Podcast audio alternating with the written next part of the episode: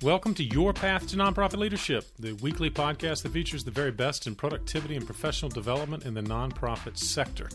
I'm your host, Patton McDowell, and happy to bring ideas and resources so that you can build your professional development plan. Thanks for listening and for your great feedback. I'm glad to bring you these weekly conversations with nonprofit leaders who are really on the cutting edge of philanthropy and productivity. Speaking of productivity, I'm excited to share this episode featuring Carson Tate, who is literally a national expert on all things productivity and workplace engagement. Of course, our conversation comes at a critical juncture for nonprofit leaders just like you as you manage your own productivity while trying to keep your staff, your volunteers, and others engaged in this largely virtual environment. Well, Carson is the perfect person to talk about this. And we discuss several things that can really help you on your productivity journey right now. The first thing we talked about is understanding your productivity style. And obviously, we are not all alike. And Carson explains the differences and perhaps most importantly, how to best manage your style as it relates to others that you work with. Carson also has great insight as to the challenges we're all facing right now, and, and, frankly, an era of uncertainty, and how we can best manage that and not let it derail uh, so many things we're trying to accomplish. And finally, Carson's got two great books to talk about. One, her productivity classic, Work Simply. And I'm very excited about her new book, which is called Own It, Love It, Make It Work How to Turn Any Job into Your Dream Job certainly we all are in the nonprofit field because we have a dream that we're trying to uh, establish, and Carson has great ideas as to how we can fulfill that even further. Lots of reasons to check out the show notes. This is episode number 58.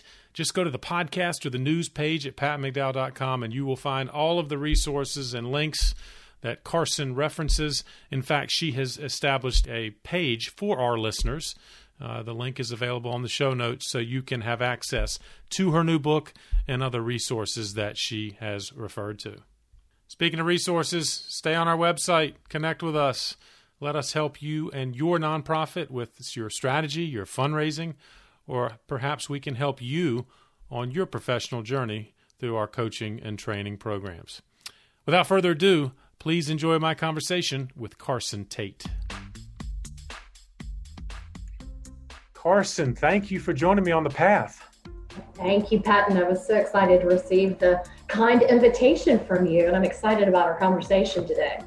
Well, likewise, and the things that you have such great expertise are so relevant to nonprofit leaders everywhere.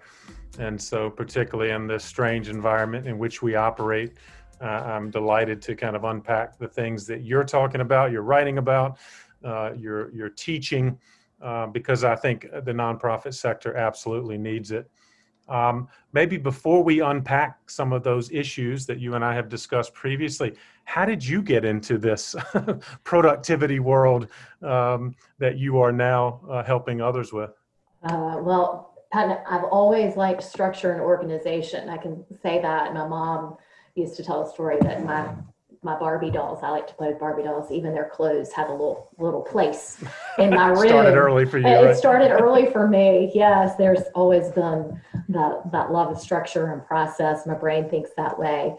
I started my career in financial services and human resources and a training and communication function, and I really I loved it. I had great teachers and mentors at the bank, and then I went into outside sales and the outside sales scratched what I didn't even know or really realize was an entrepreneurial itch. I really had a desire to start my own company, and working in outside sales gave me a great opportunity to train. So I quickly realized in sales that organization, productivity, relationships, and communication are essential for success. And I was very good at my job because I had a task list and I could follow up and as I was hitting targets and exceeding them, I quickly realized I could help my team. So I started sharing tips and best practices, realized there was a business, and I left the world of pharmaceutical sales and started my company Working Simply. And here we are today. Love it. And Working Simply is indeed Uh, there's so much evidence of what you've built and now what you're teaching. I, I guess, Carson, is it fair to say you saw a lot of uh, uh, where productivity was lacking? was it one of those things, not just your entrepreneurial spirit to start a uh-huh. business, but you saw a lot of challenges all around you? I saw a lot of challenges all around me. And I didn't see that many folks talking about productivity in the in the work world um, and how you we all think and process information differently and how to structure your day your time your inbox your energy management your attention management to achieve your goals and support the company in achieving its goals so there was an opportunity that i saw and i jumped at oh and clearly a lot of people have benefited and one thing i noticed and learned from your writings somewhere because um, I was one thinking you're either productive or you're not. But you make the point that there, there, are different productivity styles. Uh, what what do you mean by that? Mm-hmm. So we all think and process information differently. I think all of us can probably agree on that. And what has happened in the productivity field is that we have been given a set of tools, checklist, processes that tend to be more analytical and linear but we have colleagues that are more big picture and intuitive and relational and kinesthetic, and those tools fundamentally don't work for them. So when I was in grad school, I realized that there's this concept called cognitive styles, how you think and process information right. that informs how you work, and developed an assessment to identify what we call those productivity styles. And so there are four different productivity styles prioritizer, planner, arranger, and visualizer. And based on your productivity style, you need a specific set of tools to help you optimize your performance because there's no one size fits all. Well, I'm struck by so as a nonprofit leader, if one style fits me, but it would be a mistake for me to kind of force feed my productivity style on my team. And is that part of your point? Absolutely. So not only on your team, but as a nonprofit leader, I mean, think about your volunteers as well as your board. Good point. The chair of your board and your board members. So, as a nonprofit leader, you might be more of a, an arranger, relational, communicative, kinesthetic. Your board chair might be more of a prioritizer, analytical, budget focused, very goal oriented. The two of you, we need both of those styles. This diversity is really important However, there's going to be a natural natural conflict in how you work. And neither style is right or wrong. It's really honoring the way both of you work that will allow you to achieve the goals that you've set for your organization. I take it. I know you have tools that can help with that, but uh, again, I'm struck if, if I'm a leader. Obviously, nonprofit boards often board uh, chairs change sometimes annually, so that's something that maybe should be among the first meetings I have with my new board leadership, right, to just acknowledge these differences. Absolutely. I think having a conversation about how you both work, it doesn't always sound very glamorous, but it's really important. So, understanding from your board chair, how do they want you to communicate? So, do they want you to communicate via email? But if so, do they want a one sentence email or do they need multiple paragraphs with context and a lot of details? Do they want to schedule check-in meetings very frequently or do they not? How do they want to let you know when work's complete and vice versa? It's it's an elevated form pattern of working agreements that are grounded in the tactical execution of your strategic priorities. That makes perfect sense. But Carson, if if I'm working for you and you're the nonprofit leader, should I though try to adapt to your productivity style, even though I may be different you know, intrinsically, but I, I guess we have to sometimes adapt to our boss. Or how would you comment on that? I would. I think that Patton is an excellent term, adapt, or we often say flex. So right. the I'll just give you a quick. Here's a really quick tool to access this. So prioritizers are analytical and linear, fact-based folks. The planners are our, are, are organized folks. These are the checklist people. They like process. The arrangers are people people, like to communicate, relate. They know everybody's dog's names. And then and the visualizers, that big picture, strategic, thinker that's going to challenge the status quo. So we don't, we're not asking you to be something you're not. It's just an awareness of the other style. And the easiest way to flex or adapt is just to moderate how you communicate. Okay. So if I'm talking to a prioritizer, answer the what questions. What's the goal? What's the objective? What's the data? What's the budget? And if you can really focus all communication on the what, they're getting what they need and want, and they they you are creating the feeling, oh, they get me. Uh, they understand. This right. is information I need to be successful. The planner needs the how questions. How do you want it done? How are we going to deliver our annual report? How has it been done in the past? They want the deadlines. It's around the execution, the how piece. And then the arranger is the who. Who's on the team? Oh, who's on the committee that I'm working with this year? Who else is on the board? Who needs to know? Who are the stakeholders, both stated and implied? You anchor the conversation, the email into the who. And then the visualizer is the why. Why not? What if they want you to talk in concepts and really think about strategy and more big picture? It, I love that. And of course, as you were listing off those characteristics, I'm thinking, you know, I, I, think I've had a boss that fits every one of those, or a or a board chair. And, and yeah, but, me too. Haven't we all? But but instead of wrestling with them, I, I guess I don't have to compromise my style. I, I need to be cognizant of their style and as you say just kind of respond in a way that makes sense to them but i'm not giving up my own productivity style you know as a result right no absolutely not Pat. no we want to honor how you work because ultimately it is you know we're, we're looking for performance here we are serving some folks in our community that really need us and we want to make sure we're doing a great job so do not in any way compromise your productivity style we're just flexing and adapting our communication when we talk to our boss who has a different style or our board chair or the chair of you know the gala event that we're throwing this year.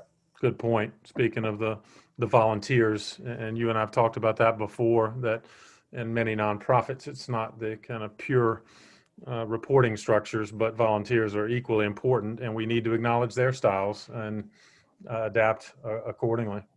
Absolutely. And here's the the what I tell all of my leaders: if you don't know, so probably some of your leaders who are listening, Pat, and are like, okay, well, this sounds great, but what if I don't know right. my board chair style? We haven't had a chance to have the conversation, and I need to send out a board communication. I don't know.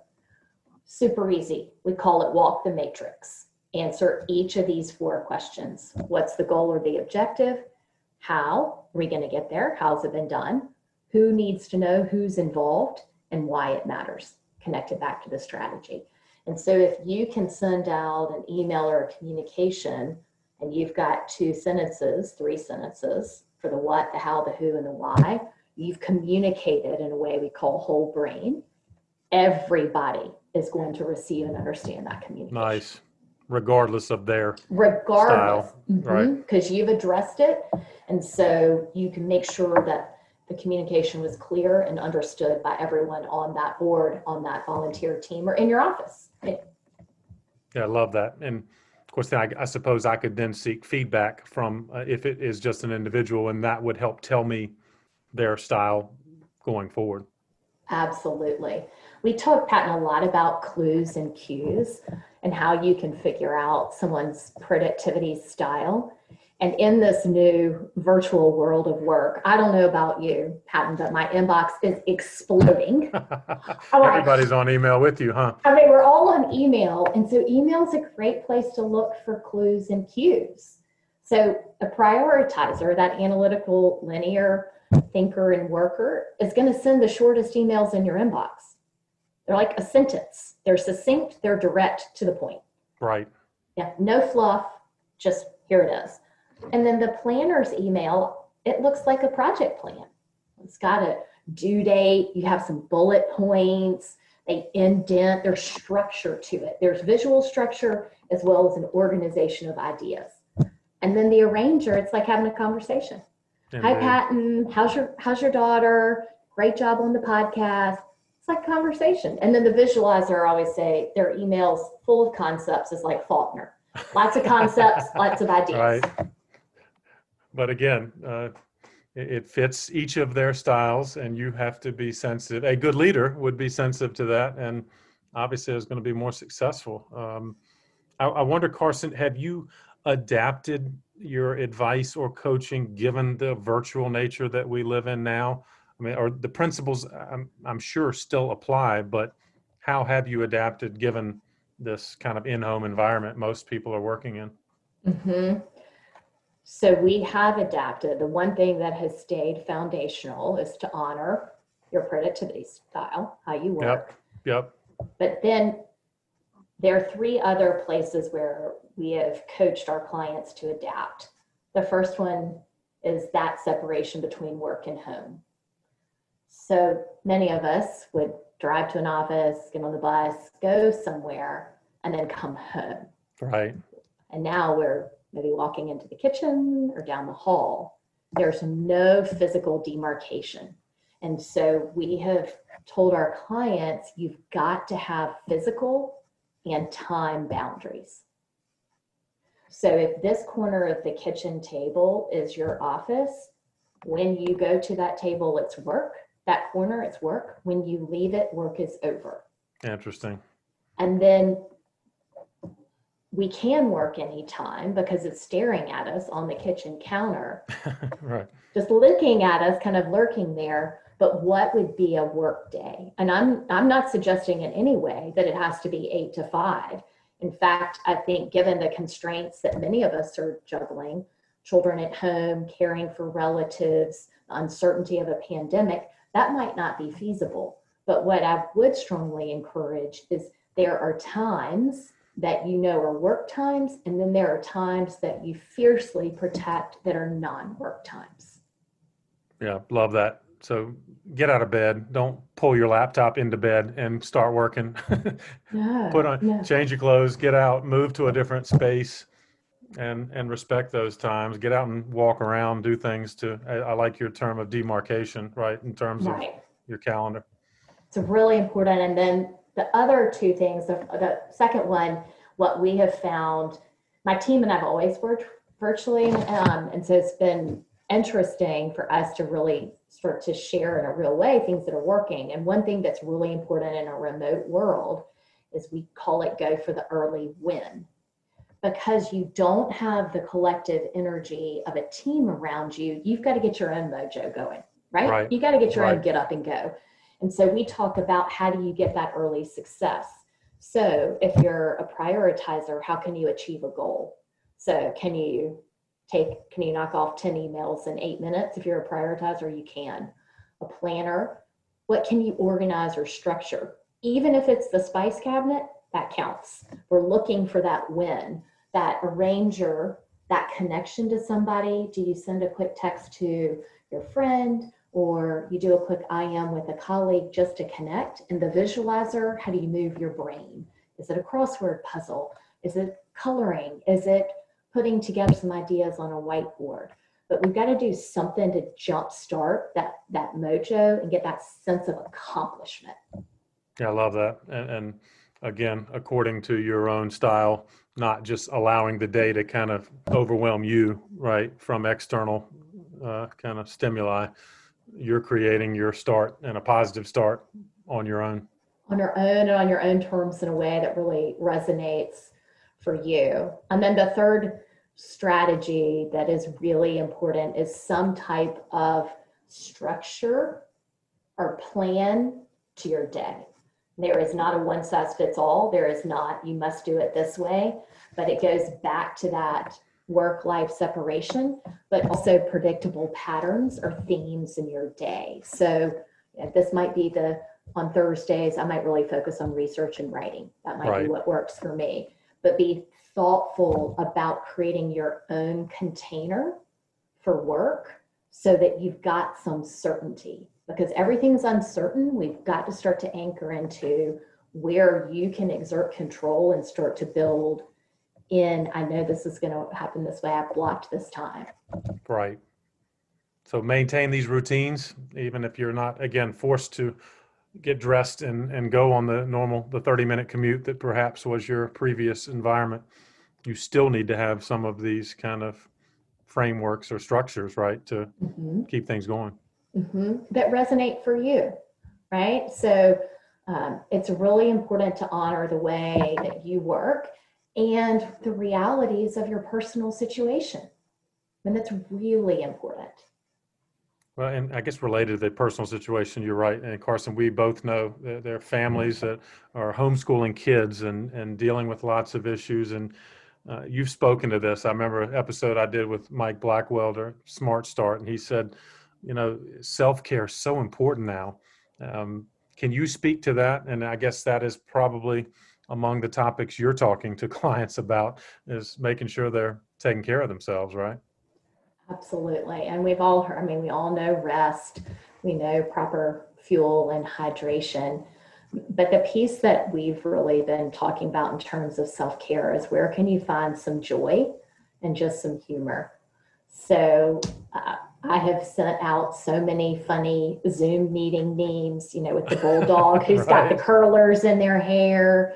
Um, I'm a huge fan of The Onion, which is just a funny news site, YouTube Hilarious. videos. Yeah. Just a little, just a tiny little bit of humor where you can find it does the, the body and soul really good. And if you create this container or this structure for your day, it helps you create more opportunities for self care. The five minute walk, maybe just, you know, might be up and down your driveway, but right, that's great. Right. Or you commit to meeting a friend for a social distancing walk in the neighborhood at 5:30, which helps you stop your work day and then not only have some interaction with someone, but also it's a great way to get moving.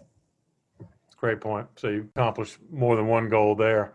Absolutely. And, and well, it's so necessary because I just think a lot of organizations, and particularly again, not to uh, identify nonprofit as as unique in this sense, but I do think there's a lot of pressure on nonprofit leaders who uh, feel the pressure of those they serve, particularly if they're serving underserved populations in this time, and and they just do not give themselves a break. But ultimately, as you're saying, Carson, they're they're not going to do anybody any good if they wear themselves, you know, to the bone. No, and you've heard me say this before, Patton. I mean, we are human beings, not human doings. And so I think the challenge as a nonprofit leader, what we need now more than than ever is their creativity and their leadership and their innovation. And when you are exhausted, you can't do that. The, the research has shown us between 60 and 90 minutes is the upper limit of how long we can truly focus and really give a really high cognitive output. So it's counterintuitive. Yep. But if you want to be more yep. productive, take more breaks. It, it sounds crazy, but it really does work. No, that's such good advice, and especially begin because we don't have the built-in transition of going to another building or down the hall or even to a, a different office. We can sit at our desks too long. But that's exactly your point. We need to force ourselves to get up and move around. Absolutely. So, do you need a timer? Um, if you have four-legged friends, they are great, helpful partners. right. you know, making right. that that date with a friend or your partner or your spouse or your child for a bike ride or something helps with that accountability to take a break one thing that uh, my husband and I've been doing, and it hits three three buckets that I think are important. It helps with the certainty, humor, and it helps us stop working as we are going back through our favorite decades of movies. So right now we're in the 1980s. Yes, yes. 1980s, you know, there's such good movies. Yes, indeed. Um, and so we are going and we each selected 10 of our favorite movies and so once or twice a week, we sit down, we watch a movie. Most of these are hysterical, got some humor. Like last night we watched Airplane. Oh my yes. gosh, it's so silly and stupid. Classic, yes. Classic. So we laugh, so we got humor. We both have seen it so many times. We know the outcome. So there's some certainty that our brains relax. We know exactly what's going to happen. And we can't work. Like, so there, there's, it's a no laptop policy. Like, Right. you can't watch a Right. movie and do your work. So it's helped create um, some fun, some humor, some certainty, and a boundary. That's fantastic. And, and again, we need to give ourselves and others that license to do just that. In fact, I'm, I'm glad to endorse your plan by, we watched uh, Back to the Future. My daughter and I did last night. You Speaking, did. speaking of mid 80s, I'm right with you. We, we must be on a similar timeline because we're in the 80s as well. But it sounds like you have built that as a great routine. And of course, that's just good for family bonding as well as the humor and other things that you, you mentioned. Um, Absolutely. Carson, I'm excited. You got another book. I want to talk about your previous book, but let's talk about your new book first. Own it, love it, make it work. How to turn any job into a dream job. Uh, I'm guessing this originated way back before the pandemic. So tell us how it's come into play, and and maybe is it even more relevant now? Right. So I started writing the book when it was a very different world. But right. what but what has stayed the same pre-pandemic and post-pandemic is the engagement with our jobs. Right. We spend a third of our life working. And is work fulfilling? Is it meaningful? How is it contributing to us and to our society? And when I was doing research and looking at employee engagement, all of the employee engagement books and research had been done from the perspective of the employer. What I, as an employer, could do for my team. Well, how can I, as your employer, know what you need to be happier and more engaged at work? Right? If we're all different and Right. unique. So, the whole premise of the book is that you have an equal and powerful voice in the relationship with your employer, social contract based on give and take. You give your skills and knowledge in return for compensation. And if you want to be more engaged, what does that look like for you? And what a fabulous time in the midst of radical disruptive change in work. Everything changed. For you to look and say, hey, what is it that I need? Right. How can I shape my work so that it fits my life, showcases my strengths, and enables my organization to serve the populations that are so important that we serve? you think the book will lead folks uh, well i do think uh, agreeing with you one that there's a lot of reflection going on right now for people Mhm. in their kind of career path um, Mhm. you're going to help through this book i guess someone who's reading evaluate their current situation and either improve it or perhaps get out Uh, So, what I was seeing uh, before the pandemic and even now is that for most of us think we only have three options. So, stay and suffer. Work sucks. I have to stay here. right Right. Ugh. Um, escape. I, and I call it go be the lavender farmer in the south of France. Right. Like this escape, whatever your idea is. get away Yeah. Get away. Mine was naming fingernail polish colors. Know, whatever your fantasy is all right um, or go and be an entrepreneur. And I'm suggesting that there is a fourth possibility, and I call it the door of possibility and choice, where you can choose to take this job and really shape it and redesign it so that it fits you and your life. That you, it's not staying in suffering, it's taking ownership and responsibility and being an active creator of your professional experience. Uh, I think that's fantastic. And I run into a lot of colleagues or clients that love the cause for which they are supporting, you know, in a nonprofit role, but perhaps are struggling with their boss and and are, are contemplating departing as a result. But it sounds like you would say no before you, uh, you know, push the escape button too quickly.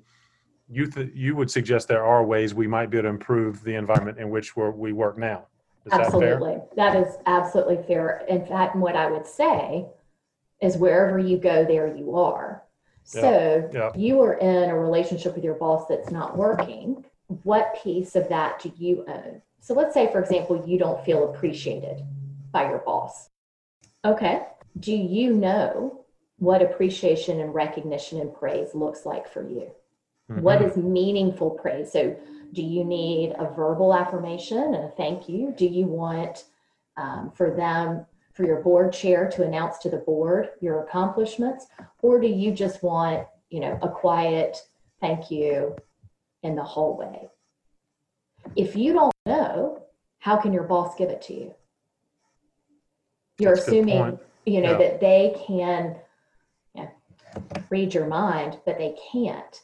So what is what I'm suggesting is some pretty radical clarity on your part to identify reward and recognition that you need. What are your strengths? How can you leverage those more? Because when we work from our strengths, we're more productive, more innovative, it's more joyful. Do you know where you want to go in your career and what are the development needs that you want? Do you know the relationships you want to develop and are they authentic and meaningful? And have you thought about the meaning in your work? All of these things you have responsibility for. No, that's that's great. And I if I get clarity as to the type of affirmation, using your example just then, do you then suggest I need to sit down with my boss and, try to articulate that so he or she can better understand me, or what would be your advice to someone? Absolutely. Start with mm-hmm. themselves, but then start with yourselves, and then yeah. we need to have the conversation with your boss. Right. Um, you know, and it's so Patton, if you're my boss, it's having that conversation uh, around the needs and how it will support your performance and ultimately the organization. Uh, that's well, and that's healthy, I would think, under any circumstance. But are there other uh, goals you have for the reader of your new book, which we will obviously lift up? It's only a few weeks away, but yeah, what else do you want readers to get from your new book? That meaning is personal, that no one can define the meaning in your job but you. Because meaning is how we make sense of the events in our lives. And you've got this wonderful opportunity to define how your job adds value to not only your life, but the lives of those folks that you serve. So, for example, I'll tell a quick story. So, I was doing research and I had this opportunity to talk to the most wonderful woman named Celia. And Celia is the unit secretary of one of the largest pediatric intensive care units in the country, huge hospital. Right. She, as a secretary, unit secretary, her job is transactional administrative. Answer the phone, make sure this person has what they need, desk is staffed very, very administrative. But she told me that she was the mother hen of her floor, that she took care of her doctors, her nurses, her ACPs, everyone who supported her patients so that they could care for the patients. Right. The meaning that she attached to her job, her boss didn't give it to her she reframed and thought about her job as a collective whole versus individual task and saw how she was contributing. So that obviously is going to profoundly shape how she shows up and the joy that she has in her job. And so you can reframe, you can shift how you do your work, that's task, the relationships that you have, and how you think about your work. It's a perspective, right? Taking a, a different perspective. Um, I guess as opposed to one being forced upon you, she was proactive in creating a perspective that must have created a, a healthier environment for her professionally. It, it did. And here's what was so interesting about this. This is a process called job crafting, is what she was doing. Right. So she has this cognitive perception of how she's adding value. Then she starts to take on additional work that reinforces this image. So she was not responsible for stocking their break room on their floor. Uh, that was uh, taken care of by another department. But she wanted to do it. So she went to her manager, her boss, and asked if she could do it because she's like, I know my team. I know what they want. I know what they need. I'm going to do this. It reinforced her as the mother hen is taking care of her team members. Yeah, but obviously, what that also lifts up, doesn't it, Carson, that it's not where you fall sometimes on the org chart, that you do have the ability to, I guess, what did you say the term was? Job crafting? Or is that? Uh, absolutely. Is that I guess part of your point, right? That we don't have to wait for seniority to perhaps assert some of these opportunities. No, and you also don't have to have positional power. Right, right. To do it either. And you don't need, you know, you need to be thinking about when you do this, it's ultimately additive not only to you, but the whole organization benefits. So there's a, another story in my book around um, a woman, a client of ours, and her job was in project management, but she was really interested in marketing. Right. So she started doing research on marketing. She was in the building supply company. That was the company she worked for. And so she started researching innovative products, how to market them. And so in her project management meetings with her site supervisors, making sure everything's going well, she started weaving in some marketing ideas. That wasn't in her job description. Right, right. At all. But that's adding tremendous value. She enjoyed it. And we'll see, jury is still out. We haven't had enough time yet on, with Ava on this one. She might start to position herself and develop skills to move into marketing.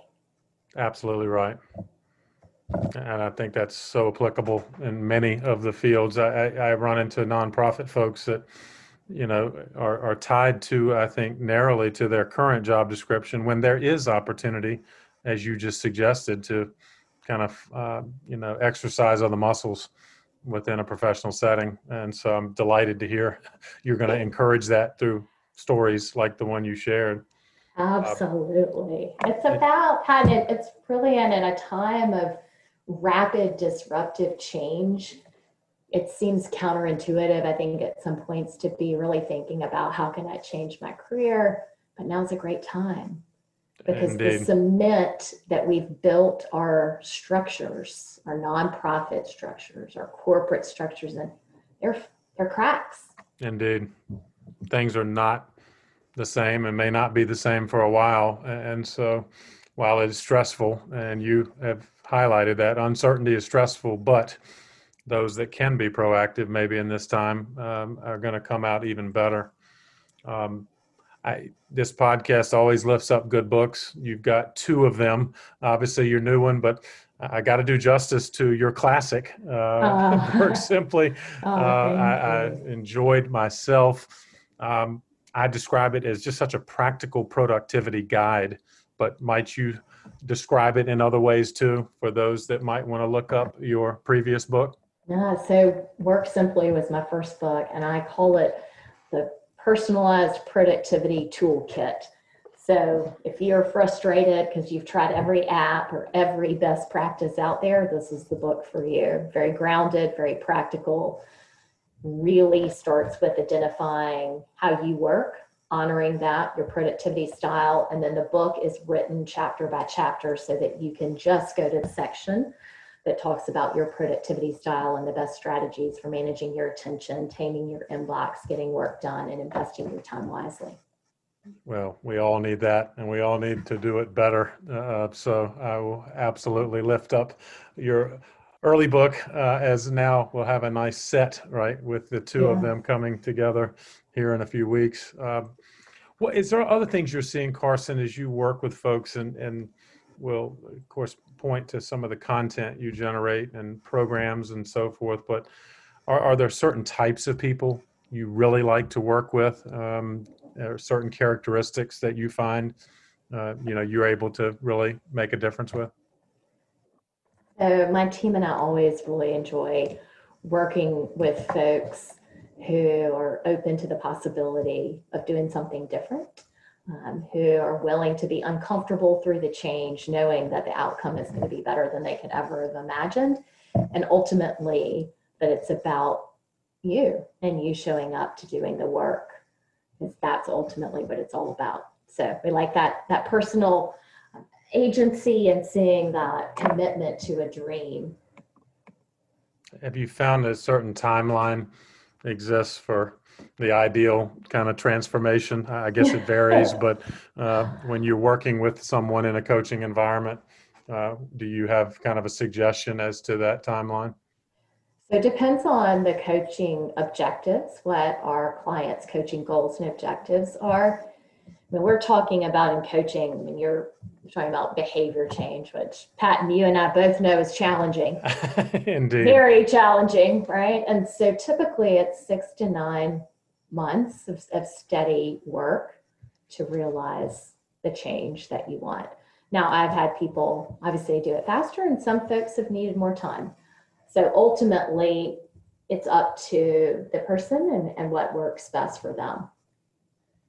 Well, uh, you've given lots of great advice already in this episode, and we're going to point our listeners to some other cool things you have going on right now. Um, in fact, before we do that, though, we're going to lift up your two books. So I'm afraid I'm going to have to disqualify those as your as your answer. But is there anything else you found personally uh, reading uh, as you know for inspiration or productivity or professional development? Any book that you would lift up in addition to yours? I would lift up Brene Brown's Dare to Lead. There you go. Yeah. I think in uncertain times, authenticity, vulnerability are even more important. So I think her work resonates very deeply now and has obviously before a pandemic as well. Indeed um, delighted to lift that up, uh, as well as the two of your own books there. And where else, Carson, can people go uh, to learn more about uh, what you're up to, and or anything in particular you would encourage them to to, to look at? Sure. So then go to my website, carsontate.com, and we've set up a page for your listeners, Patton, carsontate.com backslash podcast, and they can find a link to pre order my new book, Own It, Love It, Make It Work How to Turn Any Job into Your Dream Job, which comes out October 6th. I'm going to put a link there for anyone who wants to take the productivity style assessment and identify their productivity style. And then I'll have information. We are kicking off a master class a master class to redesign your work. And then I'll include a roadmap. We call it the Dream Job Roadmap, which offers the framework of how to shape and craft your career. Wow, of course, that's fantastic. So a whole toolkit I'll give you a of toolkit. resources. yes, I think that's very important. And you know that about me. I like tools. I want to make sure folks have something they feel empowered. They got something they can go grab onto. I am not surprised. Just as you describe your first book as a toolkit, you're adding another toolkit to the collection, and we will very happily lift them up on our show notes as well. So, Carson, thank you so much for joining me on the path. Well, I hope you enjoyed this conversation with Carson as much as I did and came away with some really practical ideas that can guide your professional journey and obviously enhance your productivity and, frankly, your well being as a person and a professional. Don't forget the show notes. They're available at our website, pattonmcdowell.com. You can find out more about Carson's new book and other great resources she has at carsontate.com. As always, please share this episode with someone else on the path. And if you haven't already, you can subscribe by going to the podcast page at pattonmcdowell.com and you'll see links to all of the primary platforms. Don't miss out on any of these weekly episodes. They come out every Thursday, as well as bonus features we're producing at least once a month. Thanks for all you're doing in the nonprofit sector, especially right now, and keep up the good work for causes that are most meaningful to you. I'll keep bringing you content that will help you do it even better. Have a great week and I'll see you next time on the path.